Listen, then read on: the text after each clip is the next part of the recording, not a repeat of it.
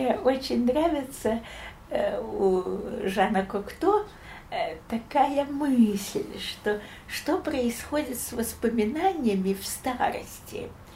Ну, говорит, действительно, воспоминания все сохраняются, но только они уже не идут такой цепочкой подряд, вот такими временными, а они идут как, как дрова, которые по реке сплавляют, они идут как, как как сплавляют дрова. То есть все в перемешку, понимаете? Какое-то воспоминание идет вперед, какое-то назад. И вот это вот ощущение. И вот и таким образом получается сюрреализм. Так что я боюсь, что мои воспоминания очень сюрреалистичны. Они не идут подряд, а они вот как плывут, как дрова. Значит, вы хотели, чтобы я вспомнила о Дне Победы был ли это день, именно День Победы или что. Это была, я не знаю, целая неделя, видимо, такого э, безумия в Париже, где все, весь народ вышел на улицы, танцевали, и э, было такое ощущение, везде были флаги, все, э, значит, эти самые, все француженки в таких специфических прическах, знаете, впереди эти букли, Э, немножко подтянуто назад, и сзади такие тоже э, э, локоны распушенные. Вот.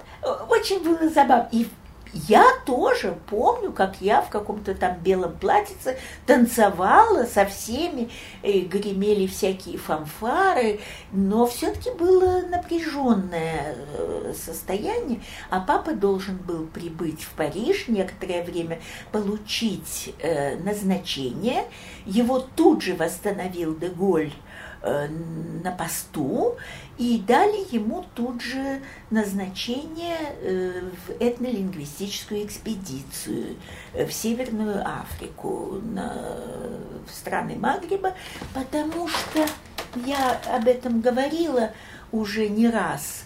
Эм, очень за время войны изменилась этнолингвистическая ситуация.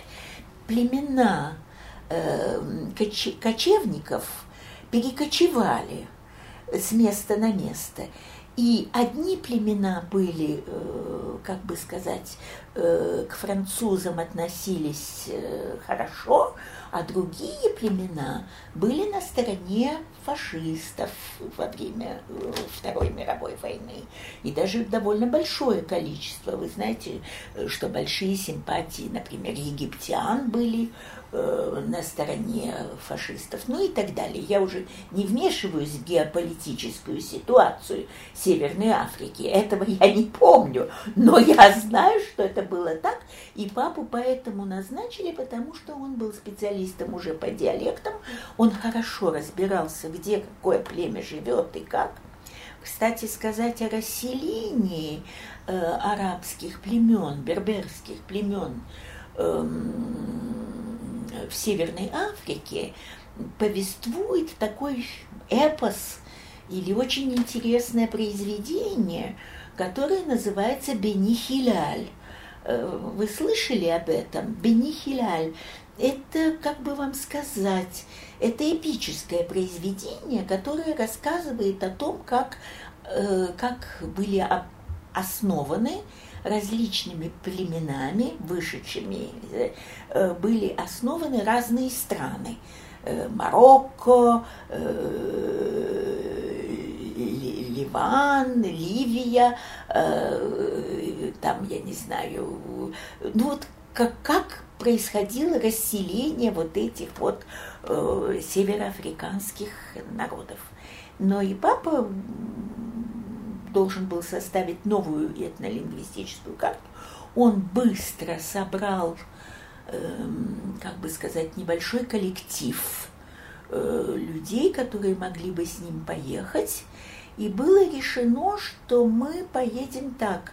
Ну, танцевали на улицах, я вам сказала, что это был большой праздник, и э, я попала к бабушке опять, и я была страшно рада. Э, мне купили новую шляпку, э, купили новую шляпку с вишенками. Париже. Ну и вообще была такая радость победы, такой, было очень много уже американцев, американских солдат, все вот эти красавицы в этих прическах, с ними тут же тан стали танцевать и целоваться на улицах, и все, и все. Э, и лозунг был такой у американцев, Лафайет, вот мы Э, вот мы здесь, Лафайет, ну вуаля, потому что в свое время Лафайет помог э, Америке в, э, в победе, а теперь, значит, американцы помогли французам, высадились и так далее. Папа, я помню только одного папиного молодого сотрудника, его звали Гастон Жан Мужен – вот этот вот Гастон Жан Мужен поехал, э, значит, было, папе сказали, что ему выдадут пять джипов. Э, на джипы надо было одевать колеса э, железо, эти самые не колеса, а эм, цепи на колеса, чтобы джипы могли ездить по песку. Но еще до этих джипов было далеко.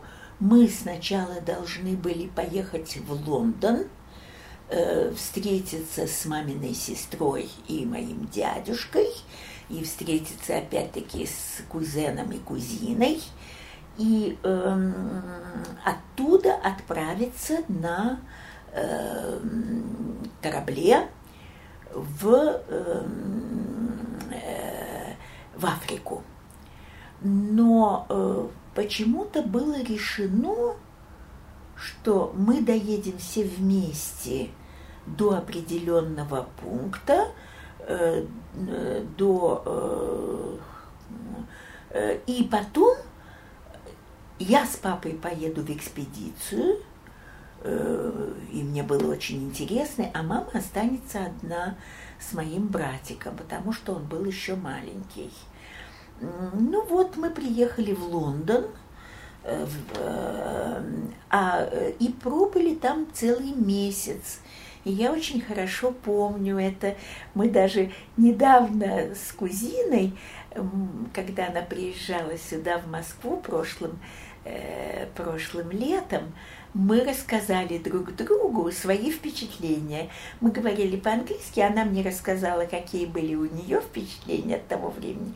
У них была, э, они жили э, недалеко от Лондона, в таком месте, которое называлось. Green Walls – это зеленые стены, это большой такой дом, который был у дядюшки, там большое было поместье. И в этом Гринволсе частично моя э, тетя, тетя Рима, э, когда оставалась одна во время войны, она решила, она была невероятно э, активным человеком. Она, во-первых, была шофером такси во время войны, э, ночным шофером такси. Это фантастика. Она садилась за руль, развозила людей и так далее, помогала. И были бомбардировки Лондона. Она вывезла детей э, куда-то подальше, а сама, значит, ездила и помогала э, людям в ночном Лондоне, который был подвержен бомбардировкам тогда. И она очень много рассказывала о, военном времени. Я уже не помню всех этих рассказов и все. Я помню только, как мы играли с кузенами с кузиной. Значит, кузен старше меня, Питер на год старше, кузина младше на год, э, и я посередине. Мы такая веселая троица, играли во всякие игры, а главное наше было развлечение переодевания – и мы устраивали такие спектакли для всех, и все. Я уже к тому времени неплохо болтала по-английски, и, и, и э, с ними болтала по-английски. А э, они, к сожалению, русские не знали, о чем дедушка и бабушка русские всегда сетовали. Э, а тетка еще помимо этого, э, Рима Васильевна, она выращивала свиней. Э, с каким-то соседом, я уж не помню, шотландцем или ирландцем, который э, ей помог научить выращивать свиней. И они просто сдавали свиней на мясо, и благодаря этим свиньям, как сказала моя кузина Саша, они не голодали во время войны, когда были очень большие э, ограничения и карточки, и все, и все, они все-таки не голодали. А вот. Э, ну и э, Питер скоро пошел уже в школу, такую более закрытую, вот Э, по-моему, его готовили, э, ну, и он пошел как бы в класс как юнга, как э, мальчик вот этот самый, в таких вот они в морских формочках были, знаете, но очень было суровое еще воспитание, и даже чуть ли не их пароли раз в неделю, этих, этих юнг. И Питер с большой грустью рассказывал о том, как ему тяжело в пансионе.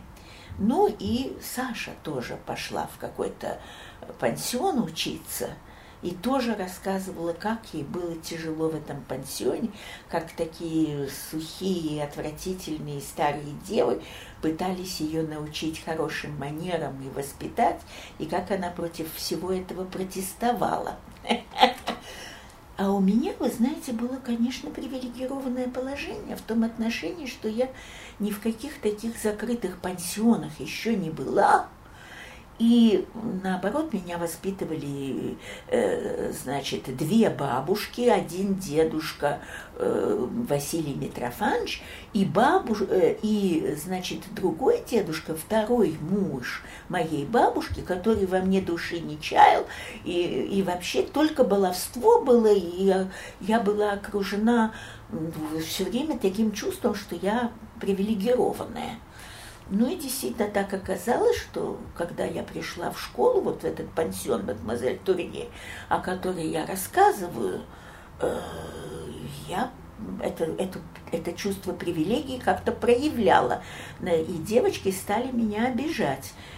Я очень быстро стала реагировать. Когда меня впервые дернули за косичку, я так ответила. И вот тогда мама сказала, вот ты та святая, которая съела льва. Ну, вместо того, чтобы быть съеденной на арене этим львом. Запомнила я очень хорошо э, переезд.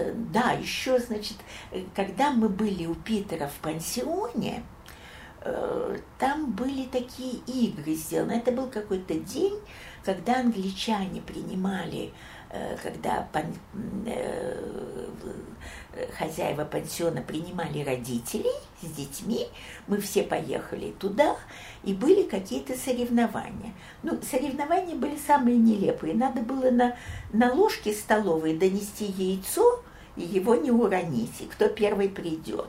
У меня это яйцо тут же плюхнулось, но у меня было чувство соревнования, что я хочу быть первой. Но когда я увидела глупость с этим яйцом, у меня пропало желание соревноваться. У меня не было э, вот кстати, обязательно быть первой. Вот э, я соревновалась в другом плане. А я помню, что в пансионе мадемуазель Турье, Турье, значит, я что-то сказала, что ну, там я что-то не выучила, и надо мной стали смеяться. А, я плохо занималась физкультурой, я очень была не, э, ну, не активная в физкультуре, а там было такое соревнование, надо было на брусьях, вот так вот. И называлось это жареный цыпленок. Надо было на этом, на этих брусьях проехать как, как этот, э, ну как на на, на, э, на вертеле, что ли, да, вот так вот. А я все время падала, и все. Я сошла, девчонки надо мной смеются, что я не умею сделать это упражнение пулероти, вот это вот жареный цыпленок. Я говорю, ваш пулероти, мне на него наплевать. Я вообще не хочу заниматься никакой физкультурой. Я поэт, я написала поэму за одну ночь. Врешь. говорят девочки. Ничего ты не написала. Я говорю, нет, не вру. А ты докажи нам. завтра принесу вам эту поэму. И действительно, за ночь я, я врала, за ночь написала поэму, подражая нещадно Виктору Гюго. Но девочки раскрыли рты. Какое-то э, какое подражательное превосходство я почувствовала. Это вот какие-то моменты такого идиотского детства у меня остались. Тут просто глупости такие, я вам рассказываю. Я продолжаю, я продолжаю сплавлять дрова по реке. И помню, как мы на верхних полочках э, в каюте очень качало. Помню, как э, тошнило, э, морская болезнь у всех была. Ну и вообще, так сказать, война только-только прекратилась. Вы понимаете, какое было напряженное время, и Гибралтар был закрыт еще. Мы проплыли мимо Гибралтара. Но наш, наш конечный пункт был, конечно, в Марокко. И мы, э, прибыв туда, встретились с Гастоном Жан-Муженом, встретились с его пятью э, джипами, и надо было расстаться с мамой и братиком моим. Колей. А, и вы знаете, э, такой, значит, эпизод. Э, надо было, а Гибралтар был заминирован, значит, через Гибралтар проплыть нельзя. И мама села на какой-то корабль, который должен был довести ее до Александрии. А за это время мы на этих джипах с папой и с сотрудниками экспедиции должны были проехать всю Северную Африку. Ну, это была не первая экспедиция. Папа, э, папа впоследствии еще раз ездил в эти экспедиции. И, но эта экспедиция просто взял он меня с собой, и я ее очень хорошо запомнила, как это все происходило. Как надо было, э, мы ехали вот с этими цепями, ехали по песку очень долго и встречали Э, временами или караваны какие-то, или э, встречали, э, значит, маленькие поселения, э, э, палаточные такие, э, палаточные поселения, где жили берберы. И папу принимал в своей палатке один э, предводитель э, клана, который, в общем-то, был похож на бандита. Я даже его э, фотографию показывала вот в этом э, в, в, в, на одном из слайдов у меня есть его фотография красочная. И он написал свое имя папе и, и принимал его в белой палатке из верблюжьей шерсти, из белых верблюдов, таких самых самых шикарных, и он был весь в золоте, расшитый, и подарил папе свой кинжал. Папа очень гордился тем, что он получил от него кинжал, но и не только подарки были ритуального характера, значит, он подарил э, значит, сакральный подарок, сакральной функции. На маленькой такой табличке надпись из Корана была, эм, а табличка была из я не помню, из какого-то полудрагоценного камня, да. Э, на этой табличке была надпись из Корана значит, сакральная функция.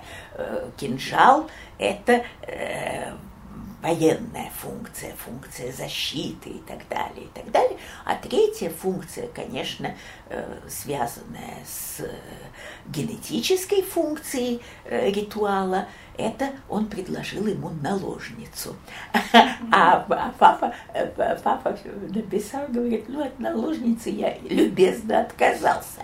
Но это было очень важное для французов как раз момент, что этот полубандит, полу, я не знаю, э, полупредводитель большого клана, большой, э, большой группы бедуинов – Э, встал на сторону французов. Это были знаковые такие моменты.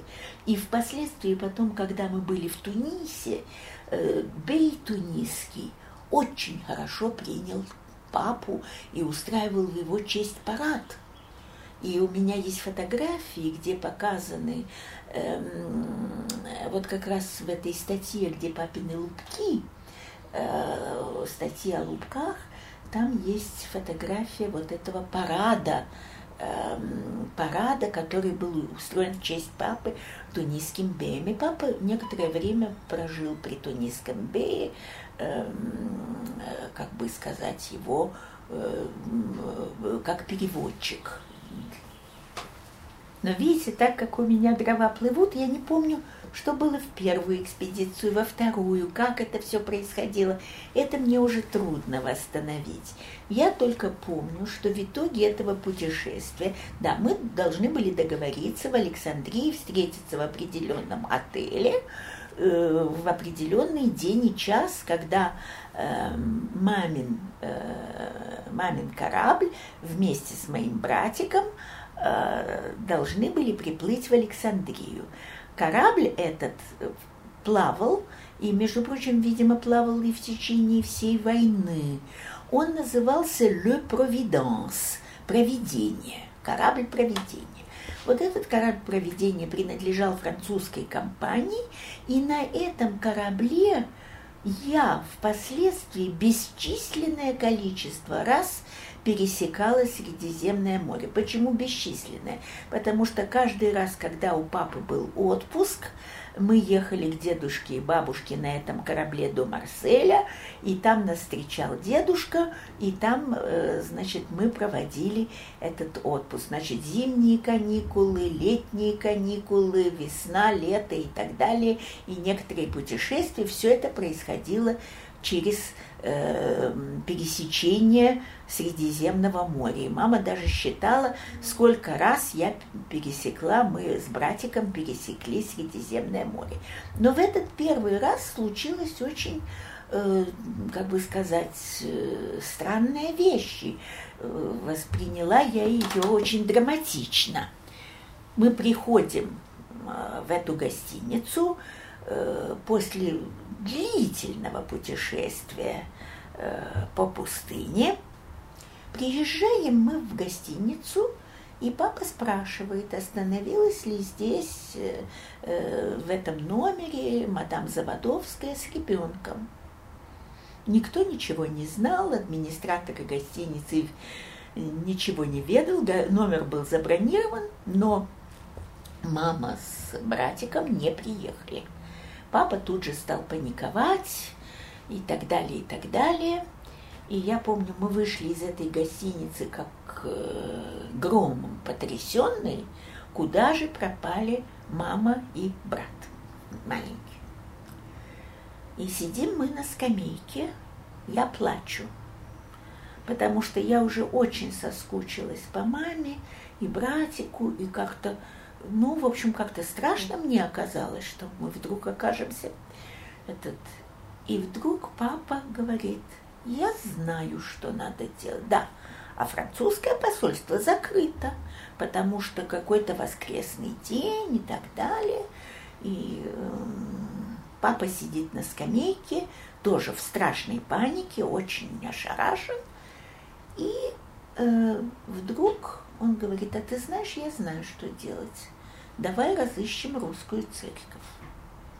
Вот Действительно, мы разыскиваем русскую церковь, даже спрашиваем в каком-то справочном отделе или по телефону, я уж не знаю.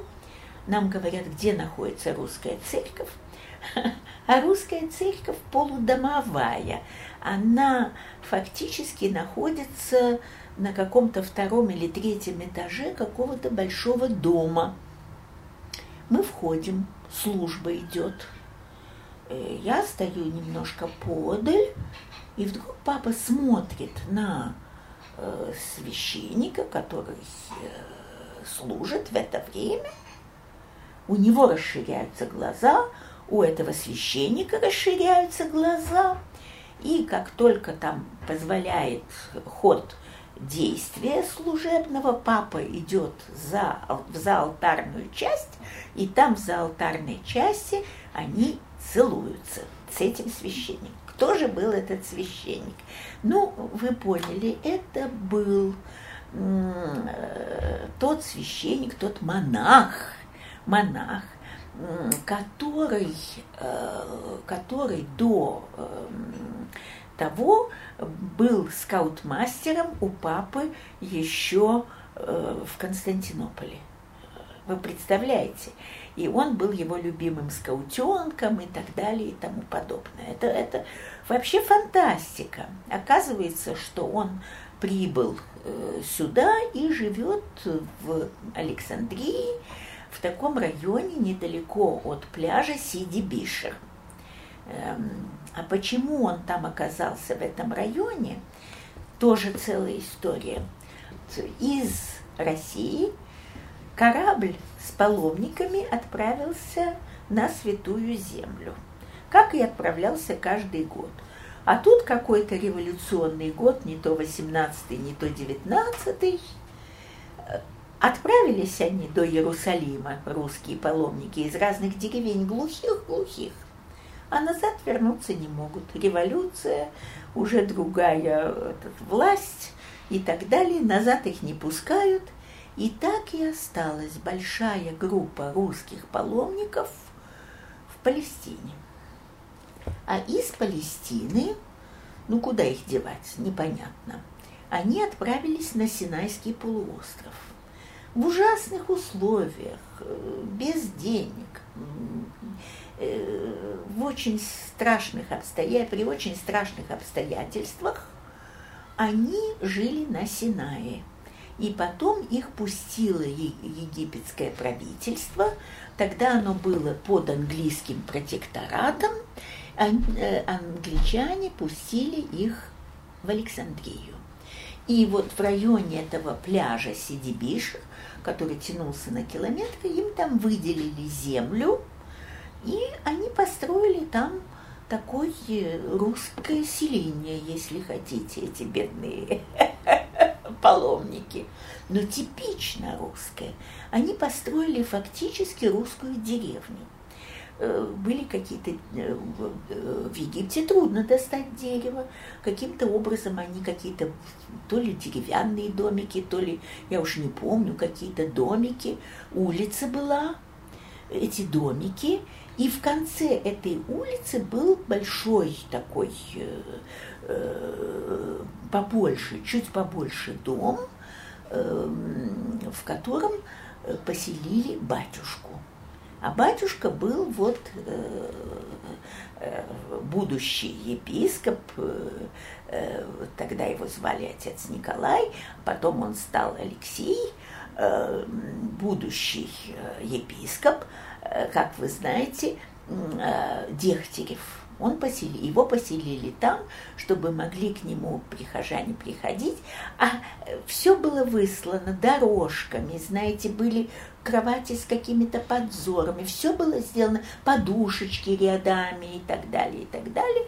Все было сделано на манер русских э, изб, э, крестьянских, понимаете? И вот там жило довольно много людей – и приход... А хозяйка этого дома, которая как бы помогала э, батюшке, его опекала, э, она решила сделать Э, из этого дома рестхаус, то есть дом отдыха, куда бы могли приезжать русские со всего Египта и отдыхать на время Пасхи приезжали и так далее. А люди постепенно расселились э, из этой псевдодеревушки русской. Почему? Потому что очень многие офицеры э, белые, которые попали в Египет, они, они были хорошие техники, инженеры, э, и они знали какие-то там, они поехали, пошли работать в компанию Shell э, по добыче, не как э, добыча нефти, и это та компания, которая дала им возможность существовать. И они в разных точках, они работали чуть ли не по полгода в пустыне, а потом возвращались и жили в этом рестхаусе, доме отдыха таком. Вот. И мы очень часто приезжали впоследствии в этот рестхаус, и э, там снимали комнату или две э, в этом доме. А у владыки, значит, был э, такой кабинет, весь застекленный, терраса, и выходил он в сад – но этот сад был изумительный сад. Э, там были и пальмы, и банановые пальмы, и какие-то лианы росли, и чудесные фрукты. В общем, э, невероятное количество зелени было. И э, батюшка жил там. Но мне трудно его называть батюшкой, потому что потом мы его всегда называли владыкой. И я стала учиться у него русскому языку. Да, и он нам сказал, значит, чтобы закончить эту историю с маминым исчезновением, что у моего братика на корабле «Провиданс» началась дизентерия. Его сняли с корабля и отправили в греческий госпиталь. Греческий госпиталь назывался Эллиникон Носокомейон. Носокомейон – это значит э, госпиталь по-гречески. По Э, и просто даже не спустили на берег, потому что дизентерия – заразная болезнь. И мама оказалась в госпитале вместе с маленьким братом.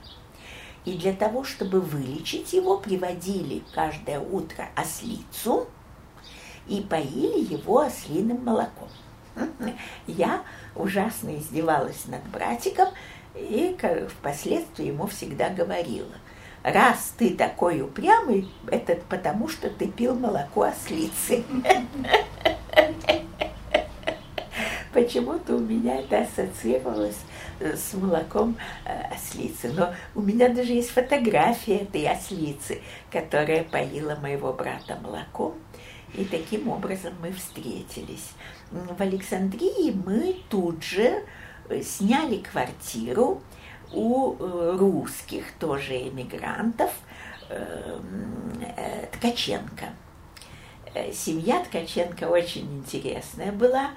И э, Таня Ткаченко была немножко старше меня, очень красивая девушка. Представьте себе, никто бы никогда не сказал, но она стала знаменитым астрономом впоследствии. Совершенно неожиданно. Хотя это были люди из такой глухой деревни, понимаете, это все, это были паломники, которые приехали чуть ли не из сибирских деревень, уральских, еще каких-то совершенно глухих медвежьих мест, понимаете. Но э, я пошла во французский лицей, конечно. Папа работал в посольстве, э, я во французском лицее, э, и у меня была такая немножко двойная жизнь. Да, а жили мы, э, Ткаченко жили в греческом квартале. Мы жили в самом центре греческого квартала. Напротив нас через улицу была лавка Папандопулоса. Папандопулос продавал, что он только не продавал. Вот эти вот, знаете, все маслины, оливы, знаменитую колбасу мартадель, которую резали так тонко, такие большие куски с фисташками. Потом еще, ну там были дивные-дивные вот эти вот греческие явства. И, конечно, мы пригласили э, готовить на кухне, э, помогать маме, как кухарку, мы пригласили гречанку. Но гречанка нам довольно быстро надоела, потому что она умела готовить только два блюда. Росто и компосто. Росто – это было жареное мясо в любом виде с любыми овощами, поджаренными там баклажанами и так далее, и так далее, но всегда примерно одинаково. Жареное мясо такое довольно жирное и вот эти обжаренные овощи а второе компост, это э, вареный э, фрукт в виде компота. Ну, ничего другого она не умела готовить, и мы, мы решили заменить ее арабским, э, арабским поваром.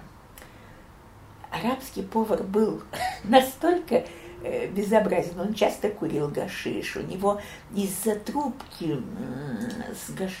не с гашишем, но с какой-то травкой или что-то такое, у него так отвисла губа. Он был настолько безобразен. Э, Все наготовил очень вкусно, всякие там кускусы и прочее, по-восточному готовил. что папа с мамой прозвали его красавчиком. И вот наш красавчик готовил. Потом еще были, конечно, все эти люди э, для папы были носителями разных диалектов, и он их записывал э, и так далее и тому подобное. Я не знаю, я вам рассказывала, что во время экспедиций, э, чтобы различить диалекты, различить племена, тут надо было применять некоторые хитрости. Почему? Потому что э, можно было различить один диалект от другого, потому как произносятся некоторые ключевые слова. А ключевыми словами были слово верблюд, представьте себе. Как его произносят? Гамель, джамель, камель, хатмель. По-разному. И в разных диалектах. Но существует такое, как бы сказать, правило, что когда носитель одного диалекта встречается с носителем другого диалекта, они из любезности переходят на диалект противоположного. И ты тогда не отличишь, к какому он племени относится. К тому или другому. Бенихиляль. Какой он? И, и какой он ветви? Бенихиляль. А у Бенихиляля столько ветвей. Понимаете?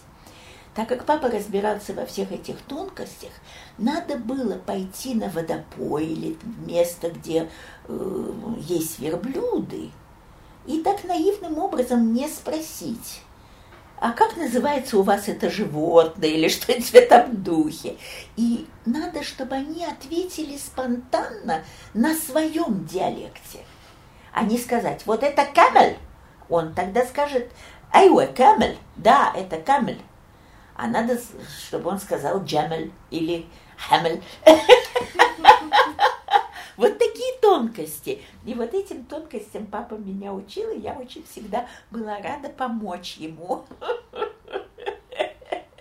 Ну, а тут можно рассказать э, еще и о русских, значит, которые жили.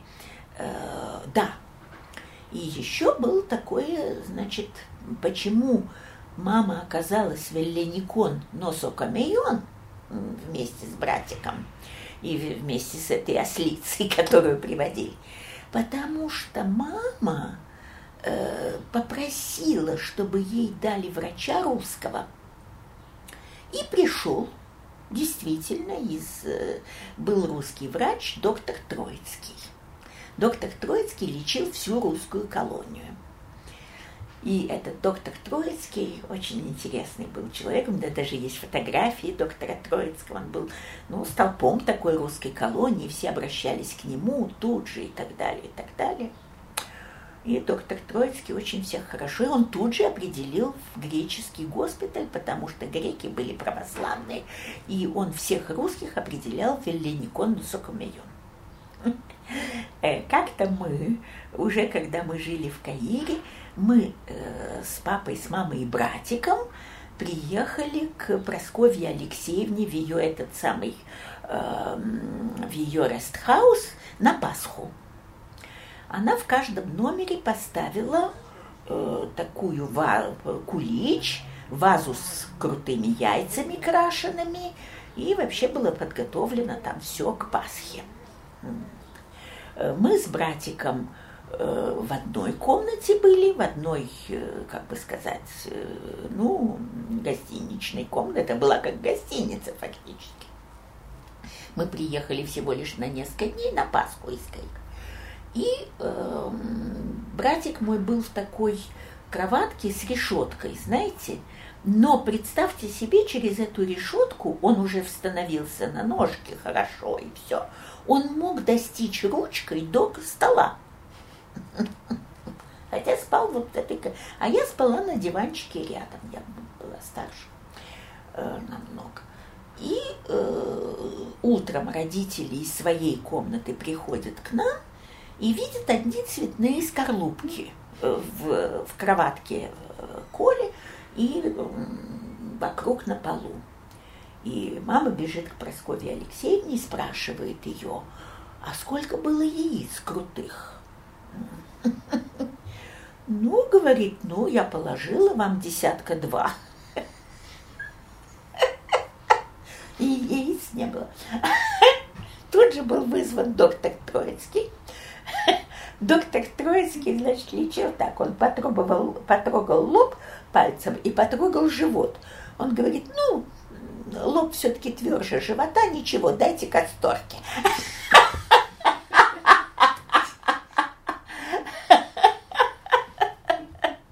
И не то, что потому, что братик был голодный, думаю, что нет, только потому, что ему было интересно снимать эти цветные скорлупки. Ну, вот такие вот переплеты. Ну, а доктор Троицкий, у него был поразительный дом, поразительный сад такой, вот знаете, на, э, ну, такой восточный сад тоже с глициниями, с, э, с этими чудными э, красными деревьями, знаете, фламбуяны, которые растут красно, огненное дерево, огненное дерево, изумительных цветов. Вот. И эм, э, он тоже, он сдавал э, офицерам которые работали в компании Shell, он сдавал, э, и которые имели большие отпуска. На время большой жары в Сахаре они возвращались в Александрию и жили э, вот в этом его домике э, с внутренним садом. И там были, знаете, вот на восточный манер вот эти дома с внутренним балконом. И вот он там жил, э, э, Игорь, Игорь Николаевич Семевский жил там. Он приезжал, надо сказать, что у доктора Троицкого была очень красивая жена. Она носила такие бусы янтарные, у нее были глаза немножко на выкате, у нее была без этого болезнь, но при этом она очень выглядела интересно и прочее, прочее. Ну и вот злые языки говорили, что Игорь Николаевич как-то, так сказать, флиртовал с этой э, женой. Ну, обо всем этом мы узнали впоследствии, понимаете, как-то это все проходило боком. Но я помню, что родители как-то это комментировали. Это не прошло мимо моих ушей. Вот. Но она была красавицей, черные глаза, она подводила их э, кахолем, вот этим, знаете, вот этим карандашом арабским. И такая была дама немножко цыганистого вида. Чудно пела, прекрасный грудной голос и всякое такое. Видимо, Игорь Николаевичу нравилось. Но э, вдруг жена доктора Троицкого умирает. И вот все, и все в жизни вдруг разрушилось, и все. И даже доктор Троицкий нам написал в Египет, в Каир письмо, э, и, и Игорь Николаевич написал. А, а, в, э, а в, когда мы переехали из Александрии в Каир, мама решила мне взять русскую няню, чтобы мы не забыли русский язык. И этой русской няней оказалась э, Дося, тетя Дося. Тетя Дося была тоже такая интересная дама, ну, намного моложе жены, э, жены Троицкого. И, э, э, э, и э, Игорь Николаевич тут же ей сделал предложение. И вот это было большое событие, что вот тетя Дося моя выходит замуж, э, и тут же мы стали называть его дядя Игорь. И вот эта вот пара сыграла большую роль, и, и мы сыграли большую роль в их жизни, потому что тетя Дося работала секретарем-машинисткой в доме Бензион. Дом Бензион был одним из первых домов, э, небоскребов в, в Каире. И э, они жили на каком-то, ну, я боюсь сказать, ну, может быть, 50 этаже, но, но тогда это были высоты невероятные, вы представляете. И я помню, она жила со своей старенькой мамой, а мама боялась даже близко подходить к окну. Я как-то подошла и увидела, что автомобильчики, ну, величину с булавочную головку или двигались, как эти самые божьи коровки, знаете, не больше внизу. И мне так стало страшно, и тогда мне папа объяснил, у тебя акрофобия. И он рассказал, что такое акрофобия, э, что такое, э, что такое клаустрофобия. И какие были фобии в древнем мире, да? Вот. И э, действительно э, этот дом Бензион был очень интересный. Но все там стали, внизу был большой универсальный магазин, а некоторые русские там стали заниматься впервые этим самым эм, устройством э, кондиции, кондиционеров в домах. Тогда появились первые кондиционеры. Это были 40-е годы, видите как. Я думаю, что в России они появились гораздо позже, да? Вот, но, в, но и многие стали отказываться работать продавщицами в доме Бензион и в, этом магазине, потому что страшно простужались и болели, э, болели легкие из-за того, что было, был контраст очень большой между температурой внутренней в магазине и внешней на, на улице. Ну, много всяких любопытных событий происходило. И э, вот я училась во французском лицее. Вот я не знаю, это интересно или нет рассказывать, но у нас очень была интересная, интересная, как бы сказать, группа преподавателей во французском лицее. Назывался Франко-Египетский лицей.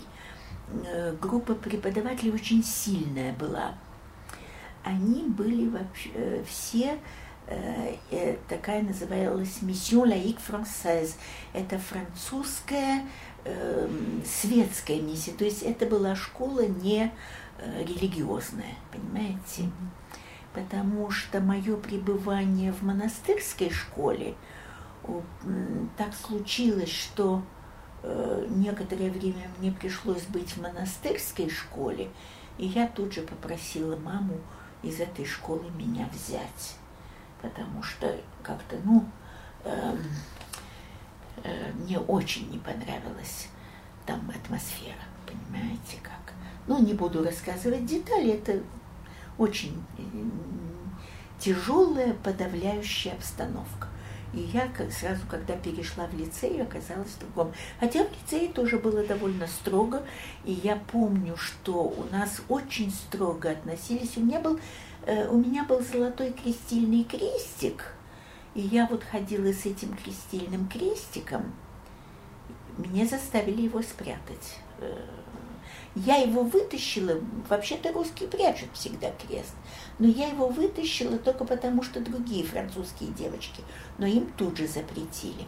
А арабские девочки ходили с золотым коранчиком в такой маленьком этом. Ну, нам было интересно иметь какие-то эти... Очень интересно. Мальчики и девочки учились тогда раздельно. Э, нас забирал автобус, мы жили на острове Замалек – на другом берегу Нила. Нас забирал автобус и отвозил в наш лицей в центр. И э, э, мальчишки в, в автобусе, ну знаете, как всегда, вот едут ровесники, э, мальчишки, конечно, всегда младше выглядят, чем девочки. Девочки более, э, э, как бы сказать, э, э развитые, может быть, больше. А мальчишки еще совсем мальчишки.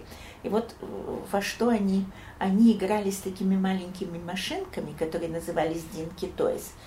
И все хотели играть с этими Динки Тойзами, а, э, и кричали. Они играли в то, что определяет марки машин. И вот так вот брали пальцами глаза и говорили, клянусь двумя глазами, это был Мерседес, клянусь двумя глазами, это был Додж. А нам было очень смешно принимать участие в этих играх. Но вскоре я стала уже заниматься латынью. У нас был очень хороший преподаватель латыни, который был участником войны. У него было два простреленных пальца, э, Мерсон. И вообще качество преподавания было изумительное. Директрисой была стар, старуха-бретонка. У нее была такая, такая пелерина, такая. Она очень строгая была, очень следила за девочками. Общение с мальчишками происходило так. Они из рогатки через высокий забор выстреливали нам записочки со всякими сообщениями. А, ну, а мы тоже посылали камешками иногда через этот самый сообщение какие-то записочки. Э, вот. Представьте себе, на два года старше меня, или там на сколько-то, была Далида, певица. Она училась. Потом очень много интересных вообще людей, которые одна стала писательницей, Шедид, э, Андрей Шедид. Потом, значит, стало... Ну, очень много интересных людей вышло из этого лицея, понимаете? Но Далиду я запомнила, Далида уже пела в то время, у нее был чудный голос и так далее. И вот мы ходили, мы уже начали с мамой ходить э, в кино, э, в кино Риальто. Это кино Риальто тоже очень интересное место было. Там был волшебный орган он Wonder Organ. В этом, эм, в этом кинотеатре перед показом фильма э, выходил из-под земли э, пласт, пластмассовый орган, на котором играл, по-моему, Джеральд Шоу. Он играл джазовые мотивы, и этот орган освещался разными вот эти вот пано э, пластиковые освещались разными цветами, и на экране в это время появлялись какие-то пятна. Это была светомузыка.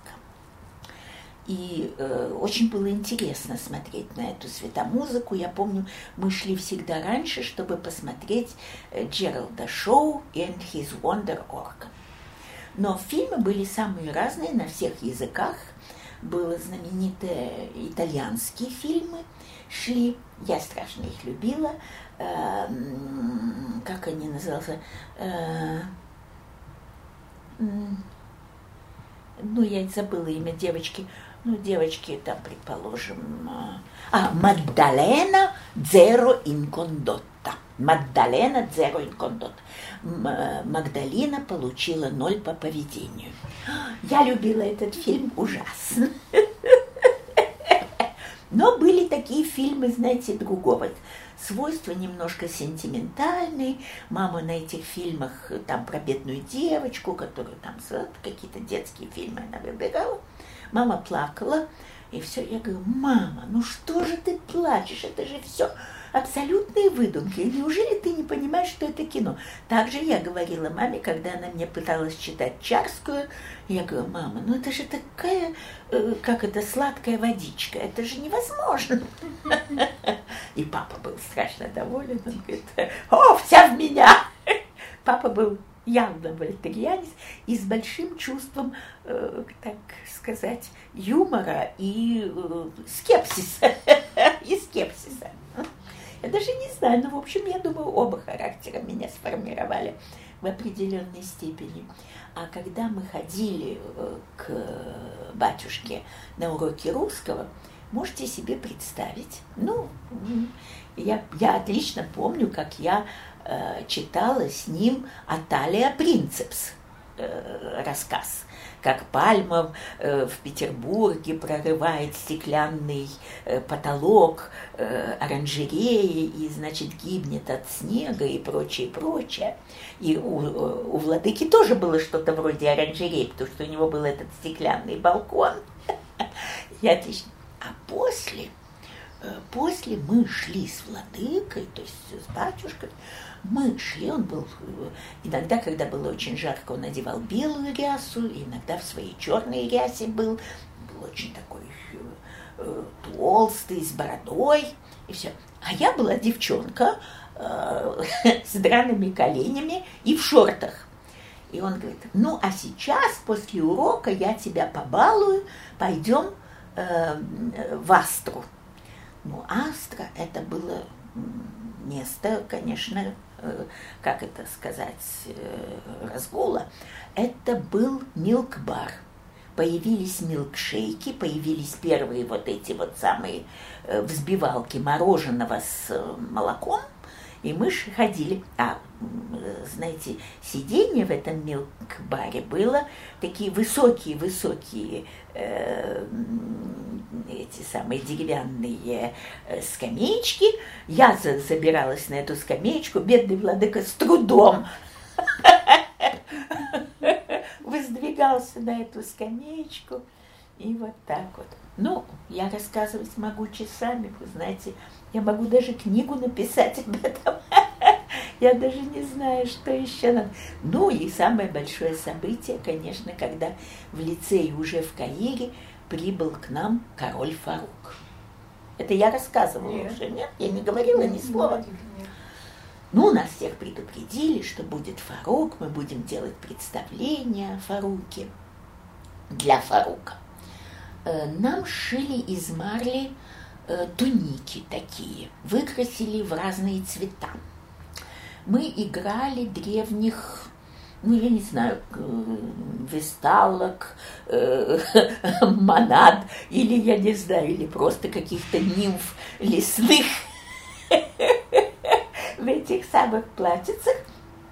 Выкрасили в разный цвет шарики теннисные – и мы их так друг другу красиво бросали. И сценка представляла собой нечто букалическое, как я говорила, в стиле Пюви де Шавана. Ну, Пюви де Шаван – это такой художник э, э, символического направления, или как это, как это, неомодерн, да, модерн э, конца 19-го, начала 20-го. Э, вот, вы себе представляете, Пюви де Шаван, вот так вот мы бросали медленно эти шарики, но мы только и ждали, чтобы скорее, потому что мы через занавес, мы смотрели, что происходит в зале, а в зале был поставлен громадный трон, очень большой, с золочеными ручками, с зеленым сиденьем – и справа был поставлен один громадный э, поднос серебряный э, с меренгами, с, с знаменитыми пирожными безе, и с другой стороны были поставлены стаканы с э, лимонадом, лемон сквош, лимонад с пузыриками. И мы думали, вот, мы окончим это представление, тут король нас пригласит, и мы будем э, этот самый, мы будем э, пить лимонад и есть э, безе. Но не тут-то было. Пока мы выступали, бросали эти шарики друг другу, король сам все съел. Он был безумно толстый, на, на голове был тарбуш, это феска, вот эта феска. И папа, который был в зале, он даже спросил у его гувернера, англичанина, почему он такой толстый, почему вот он э, столько ест и так далее. Ну, ему объяснил гувернер англичанин, тут же ему объяснил по-английски, что англичане специально из него сделали такого, понимаете, послушного, э, как бы сказать, ну, такого человека, который безвольный, понимаете, чтобы он даже и не думал э, быть Но надо сказать, что э, не все было так безоблачно. Я училась в одном классе с одной очень интересной девушкой, э, которая впоследствии стала э, заведовать французским то ли культурным центром, то ли каким-то учебным центром. Это дочь Хейкаля Паши. И Хейкаль Паша участвовал в перевороте, который потом поставил Насера во главе, понимаете? И это были люди, и мы были, мы, я часто бывала у Хейкаля Паши дома, э, в его колоссальной квартире с колоссальным количеством прислуги, даже не было понятно, сколько там, и его колоссальным количеством детей. Э, Причем все на F. Фаузия, Фаукеев, Фарид, там я не помню, все на F были. Э, меня, меня громом ошарашивали э, условия этого дома. Все было на немецкий лад помимо того, что они изучали английский, французский, латынь там в лицее, они еще учили немецкий, и там все было так, знаете, erste колонны маршируем, zweite колонны маршируем. Так немножко все было в ритме марша. И, э, видимо, генералитет э, египетский высший, он был по образцу немецкого как-то строился. Я, я так думаю, я сейчас так думаю, может быть, тогда у меня не было этих мыслей. Но что меня, например, поразило?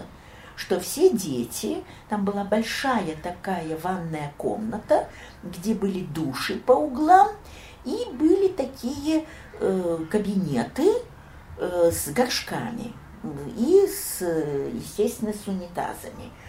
И всех детей в одно и то же время заставляли садиться на эти унитазы, и вне этого времени было как-то трудно попасть в эти унитазы. То есть не было, это все делалось по времени и по минутам. Садились за стол по минутам, потом бегали там сколько-то и всякое такое. В общем, этот распорядок дня мне так не понравился, что я сказала, э, значит, э, моей подружке, что больше я у них ночевать не буду. Ну вот, вот. Ну очень много у меня было, э, очень много. У меня была девочка Моник Леви, подружка, у меня были э, одноклассница. Ну, конечно, я потеряла их. Но а вдруг я совершенно случайно узнала о том, что э, вот это вот э, Фарида Хейкаль, она, э, она стала директрисой. Совершенно случайно от одной дамы, которая египтолог. В Египте я встретилась во Франции, и она мне рассказала об этом. Я говорю, а вы не знаете такую Хейкаль Пашафарь? Она говорит, конечно, она у нас очень знаменитая дама, она во главе вот французского культурного центра. То есть давали образование Э, в лицее исключительное, исключительное. И там я проучилась вплоть до первого, эм, значит, аттестат зрелости делился на две части. Первая ступень и вторая ступень. Вот это вот премье башо, первый, первый бакалавриат, если хотите, я получила в Каире. Но тем временем разворачивались другие события. Это уже из жизни папы моего. Вот когда в сорок девятом году началось гонение, значит, что случилось в России? В России, э, в Советском Союзе, лучше сказать, решили Э, в Советском Союзе решили, что надо обязательно послать по всем зарубежным э, церквам патриарха. И действительно, Алексей I Симанский приехал в Александрию. Приехал он на корабле, который раньше назывался Адольф Гитлер, но потом стал как бы э, в виде репарации его дали э, России, Советскому Союзу. И он приехал, он объезжал все вот эти вот, как бы сказать, э, колонии русские, православные. И тут началась невероятный, невероятный. Если не было раскола до этого, тут-то он и начался э, окончательно. Значит, те, кто приняли патриарха, и те, кто не принял патриарха э, советского, понимаете? И э, батюшка, отец Николай, принял патриарха. Вот. И тогда он ему рукоположил в епископы. Я не помню, тогда или несколько позже, это уже просто дрова летят, я не помню, как это все было. Но э, я помню, что действительно он его принял, и э, чудно к нему отнесся, а другая часть русской колонии стали приносить горшки с нечистотами и выливать в церкви. Э, вот в этой домашней церкви, куда мы попали в свое время сразу с корабля, где мы искали, э, не, не, после экспедиции, где мы искали маму с корабля. Видите, какие истории? И тут же понеслись доносы на него, что он коммунист что он коммунист и что он э, приверженец Советского Союза там и так далее, и так далее. А доносы куда? Э, в правительство египетское. Вот. И посадили, и посадили владыку, уже он был владыка, его посадили в крепость. Причем в каких-то средневековых условиях совершенно – его заковали в цепи, он мученически там прожил. И папа, будучи на французской дипломатической службе, начал кампанию общественную за его освобождение. То есть не побоялся. И вот из-за этой кампании в основном ему пришлось покинуть дипломатический пост, уйти и, в общем-то, он добился. Он добился того, что э, Советский Союз прислал опять э, вот этот вот корабль, как-то он назывался, по-моему, ну, это есть, это описано, вся эта история описана, это можно найти. Э, просто прислали за ним корабль и его забрали в Россию. Советский Союз, больного, несчастного. Но когда его везли по улицам э, Александрии, все, и арабы, и греки православные, и те же французы, все аплодировали ему и провожали его на этот корабль как героя, как героя, потому что он действительно э, очень мужественно себя вел, очень мужественно себя вел и но вы знаете, это было время, я вам скажу, макартизма, когда было очень плохое отношение к Советскому Союзу, и когда папа понял, что его карьера уже и под него стали копать, и всякое такое, что он, значит, э, красных убеждений и прочее, прочее. И случилось очень много всяких странных, с нашей точки зрения, мой отец был довольно далек от политики, как вы знаете. Он был ученый, он все время был увлечен своими делами, но волею судеб он попал э, в невероятные переплеты э, событийные. И получилось это опять-таки из-за науки. Могу рассказать, на этом я закончу сегодня э, свой рассказ, э, но это очень интересное дело. Первым делом по приезде в Каир пап пошел в Каирский музей. И вдруг в Каирском музее он встречает археолога, э, хранителя, э, археолога, египтолога, хранителя древностей египетских, одного, главный хранитель египетских древностей оказывается русский, э, египтолог Викентьев. Что такое? Каким образом? Папа тут же знакомится с Викентьевым, и они находят очень много общего, очень много общего друг с другом. Каким образом? Э, археолог э, Викентьев, египтолог Викентьев – был послан в качестве аташе по культуре в какие-то там 20-е годы э, Луначарским. Потому что когда Советский Союз молодой решил установить дипломатические отношения с Египтом, Луначарский, который был человеком культуры и так далее, сказал, в Египет надо посылать египтологов а молодого египтолога не было под рукой э, в, в МИДе, в Министерстве иностранных дел. И решили тогда послать эм, э, аспиранта.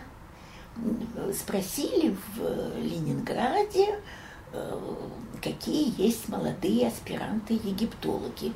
Да, оказался вот этот Викентьев, э, который был аспирантом Бартельда, академика Бартельда, который всех... Бартельд был человеком тяжелого характера, академик, и он был очень крутой и воспитывал своих аспирантов, знаете, так, скорее ферулой, чем каким-нибудь пряником.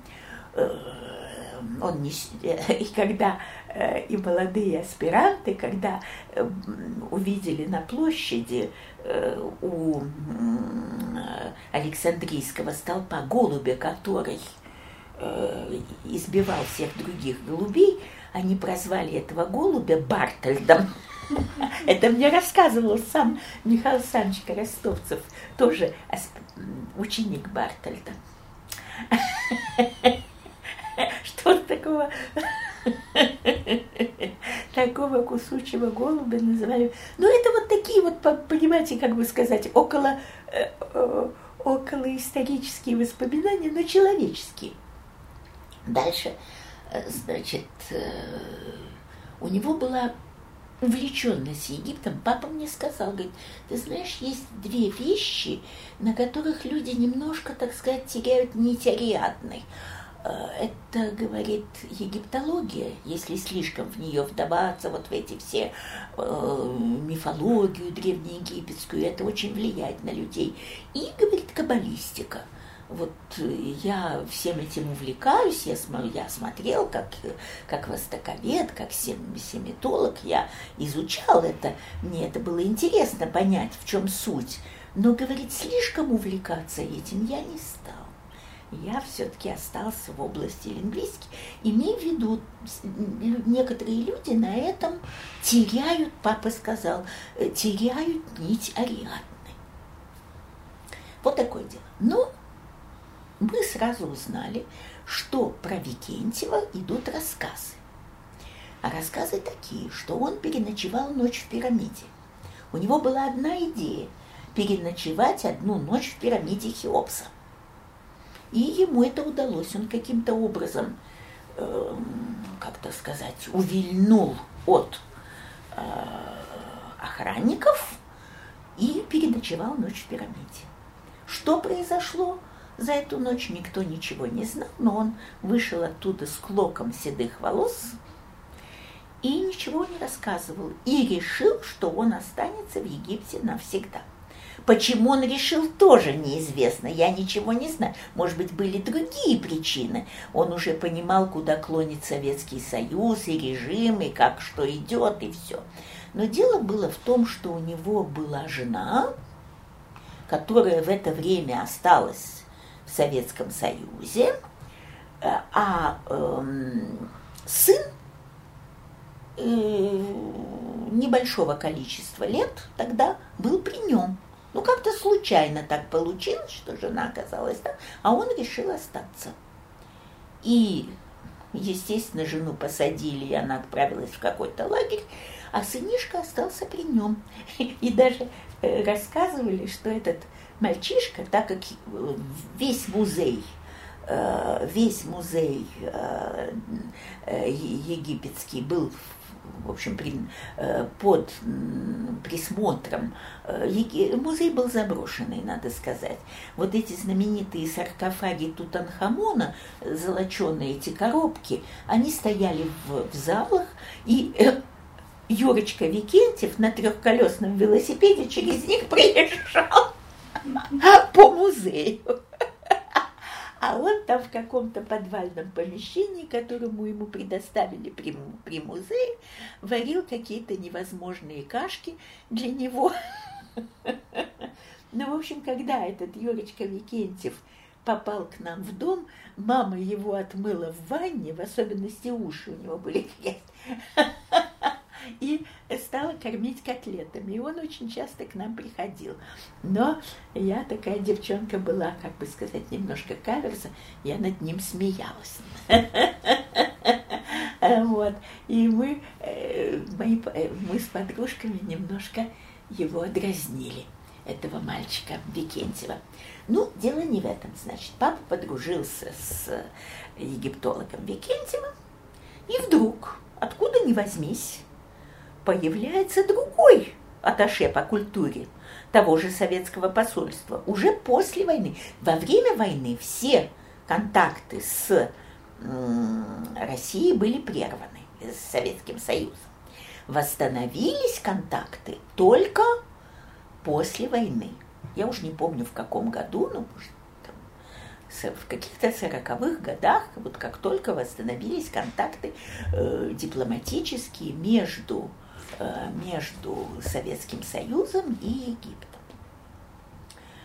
И приезжает никто иной, как второй аспирант Бартельда, которого по привычке, по той же схеме направили, э, значит, эти самые э, МИД, МИД обратились в Ленинград, узнали, кто аспирант Бартельда, оказался Михаил Александрович Коростовцев. Михаил Александрович Коростовцев был невероятный человек, э, невероятный человек. Он был и моряком, и участвовал, э, по-моему, он даже совершил кругосветное плавание до того. Во времена революции, кого он только не... Он рассказ... рассказчик был потрясающий, рассказывал о всех своих приключениях, но тоже увлеченный египтологией человек, поразительно увлеченный, поразительно увлеченный египтологии человек, и вот, эм, э, значит, э, он, э, ему говорят, очень хорошо, вы поедете в Египет культурным атташе, он страшно доволен, что попадет культурным, только вам надо быстро жениться потому что нельзя ехать людям не женатым. То же самое было и с Викентьевым. Он тоже женился скоропалительно, так. Он был весь в науке, но ему велели жениться ради пирамиды Хеопса, чего не сделаешь. Но, видимо, какие-то мои... Он, он очень хороший египтолог, он прекрасно, он возглавил всю школу э, египтологии в Каире, и все. Он был поразительным ученым, но, конечно, как все говорили, немножко нить Ариадны была утеряна в том плане, что он ну вот, ну, слишком был увлечен э, наукой и уже ничего в жизни, ну, это вполне бывает с учеными, как, из, как известно. Михаил Александрович был ближе к жизни, но все-таки тоже ближе к жизни в том плане, что он как-то э, не мог устоять перед женским полом. Он пошел на танцплощадку в парк Горького, и э, тогда парк Горького была вот эта девушка с веслом стояла. И вот э, тут же выбрал себе комсомолочку в красном платочке и женился. И таким образом попал в Египет. И вот вы представьте, трое ученых сидят в музее в Египте, все трое русские, все трое увлечены дешифровкой древних надписей – и э, увлеченно один, один, значит, э, французский дипломат, никуда не денешься, и двое, один, второй невозвращенец, как тогда писали или что-то такое, такие были ярлыки, да, и третий э, это Михаил Санч, у которого вдруг в Египте завязался роман – с одной дамой русской. А эта дама тоже непростая. Эта дама потрясающая, рыжеволосая дама с невероятными зелеными глазами. И она замужем не за кем-нибудь, а за родственником, я не помню, братом или двоюродным братом Алексея э, Симанского, патриарха. А этот брат патриарха, он в свое время, он был офицер, причем из высшего, так сказать, офицерства. Он по Ладожскому озеру бежал из Петрограда, попал в Финляндию, а в Финляндии Intelligence Service вербовала высшее русское офицерство в Intelligence Service за то, что они были очень образованные люди, знали прекрасно множество языков и были хорошими стрелками, как впоследствии написали в эпитафии, э, ну, в таком некрологическом, э, некрологической статье о Симанском написали «He was a, a, a very good gunner», то есть стрелок хороший был, понимаете? Ну, он и ну, что делать? Революция там, он бежал, белый офицер, он стал работать в Intelligence Service. Э, у него жена, э, роди, родился сын. Об этом сыне пойдет речь впоследствии. Игорь. Но жена ему быстро надоела. Э, то ли они развелись, то ли не развелись, я не знаю. Но факт тот, что он женился вторично и уже, э, может быть, и третично, я не, не могу сказать. Но в Египет он попал уже вот с этой э, рыжеволосой дамой. Между прочим, э, Евгения Борисовна Смагина, она достала имя, там известно, в деле Коростовцева известно имя этой женщины. Она она работала на разведку Ватикана. Вы можете себе представить? Вот такие переплеты. Она стала работать на разведку Ватикана, открыла в Ватикане маленький магазинчик и продавала там всякие божественные предметы в виде тапочек для, э, для епископов э, или прилатов, и, я не знаю, четок, или все, что хотите. И они попали в Египет. В Египте был такой эм, э, антиквар. Этот антиквар был очень русский антиквар, конечно, с русской женой. Они были немножко мистически настроены, начитались Мережковского там и чего, что хотите, и так далее. У них была потрясающая вилла. Он был человеком э, достатком и прочее, прочее. На этой вилле они устраивали приемы, балы, вечера, то есть немножко с таким мистическим уклоном, знаете – Э, там при Луне в каком-то определенном э, определенной фазе Луны, они выходили в древнеегипетских э, костюмах, и они из вот этих вот маленьких статуэток, которые в большом количестве можно найти в Египте вокруг могил этих самых, ну, вокруг мумий, ушвапти, вот эти вот ушавапти, они вызывали души Э, вот этих вот мумий. Ну и всяческие прочие ритуалы. И вот в этой среде, вот в этой среде антикваров, людей, э, богатых греков, богатых армян, продавцов коврами. Знаете, Александрия в то время была, ну, чудно описана, вот ударила атмосфера в романах Александрии. Вот эта атмосфера вот этого космополитического города, где вот эти вот все люди вращаются, это потрясающий был. Это, вот это вот ощущение такого невероятного блеска города, оно было. И потом вдруг вот эта атмосфера этого блеска погасла, люди исчезли, и город весь как будто выцвел. И вот когда уже мой муж был в, Каире, в Каире в Египте, он говорит, нет, атмосферы уже такой нет, как ты рассказываешь и все. А в, то, в те времена, когда я училась и когда был там папа, там еще вот существовала вот эта вот невероятная, как бы сказать, интернациональная атмосфера, и, видимо, такая, какая существует. И вот я заметила, что перед тем, как духовно гибнет город – но мне пришла такая мысль э, по опыту жизненному, перед духовным вымиранием города бывает невероятный блеск, невероятно, ну вот как в Петербурге было перед революцией, а потом вдруг бах, и ничего нету, понимаете? И вот наступает, ну, не знаю, может быть, это такие чисто личные впечатления, я не знаю, да? Вот. И, значит, вот эта вот вся публика вращалась, встречалась на этих балах, и там Коростовцев завел роман с этой дамочкой. Что делает бедная Валентина, комсомолочка наша милая? Она берет перо и бумагу и пишет письмо.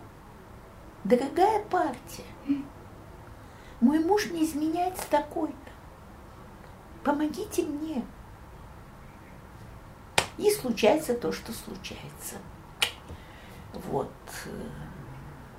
Их приглашают на советский корабль. Все тот же советский корабль, который курсирует между Одессой и э, Александрией. Большой прием устраивается.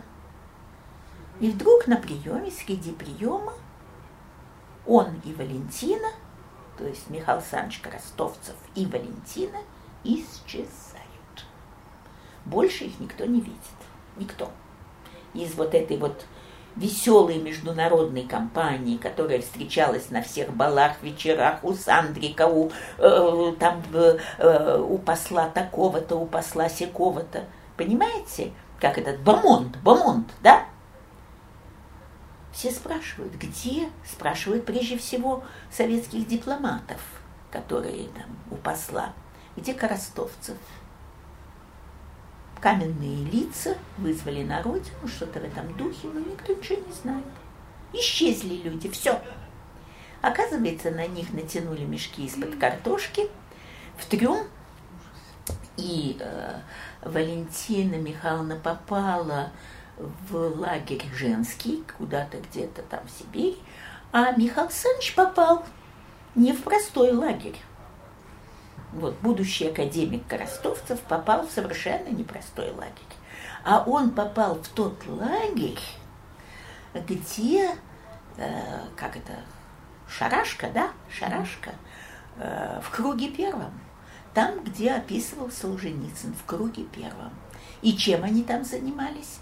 Э, если у Солженицына они занимаются якобы дешифровкой голоса, то в реальности бывший египтолог, или то есть он и остался египтологом, занимается дешифровкой каких-то шифров секретных уже, э, как бы сказать, других разведок.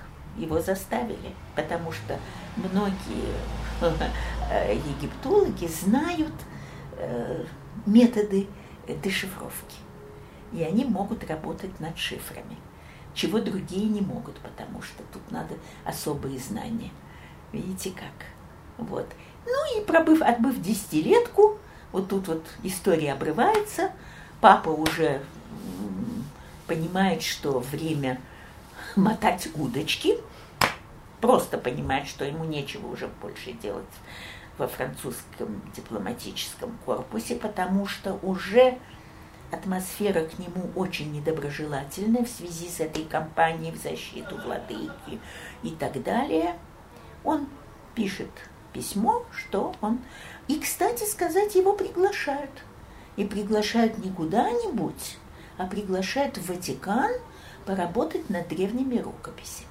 А он с Ватиканом и с иезуитами имел давнишние отношения, как вы знаете, потому что еще во время войны он сотрудничал с журналом э, «На земле ислама», журналом иезуитов, которые изучали как раз Северную Африку. Ну вот на этом и я закончу, это конец Египта, если хотите. На этом я закончу, а потом я могу рассказать, как мы, значит, Эм, попали в Италию, и как потом из Италии мы перебрались в Чехословакию. Вот, а потом из Чехословакии уже попали в, э, в Ташкент. Как это все происходило в те годы. Хорошо. Вот на этом закончим. Так и сделаем. Замечательно. Спасибо.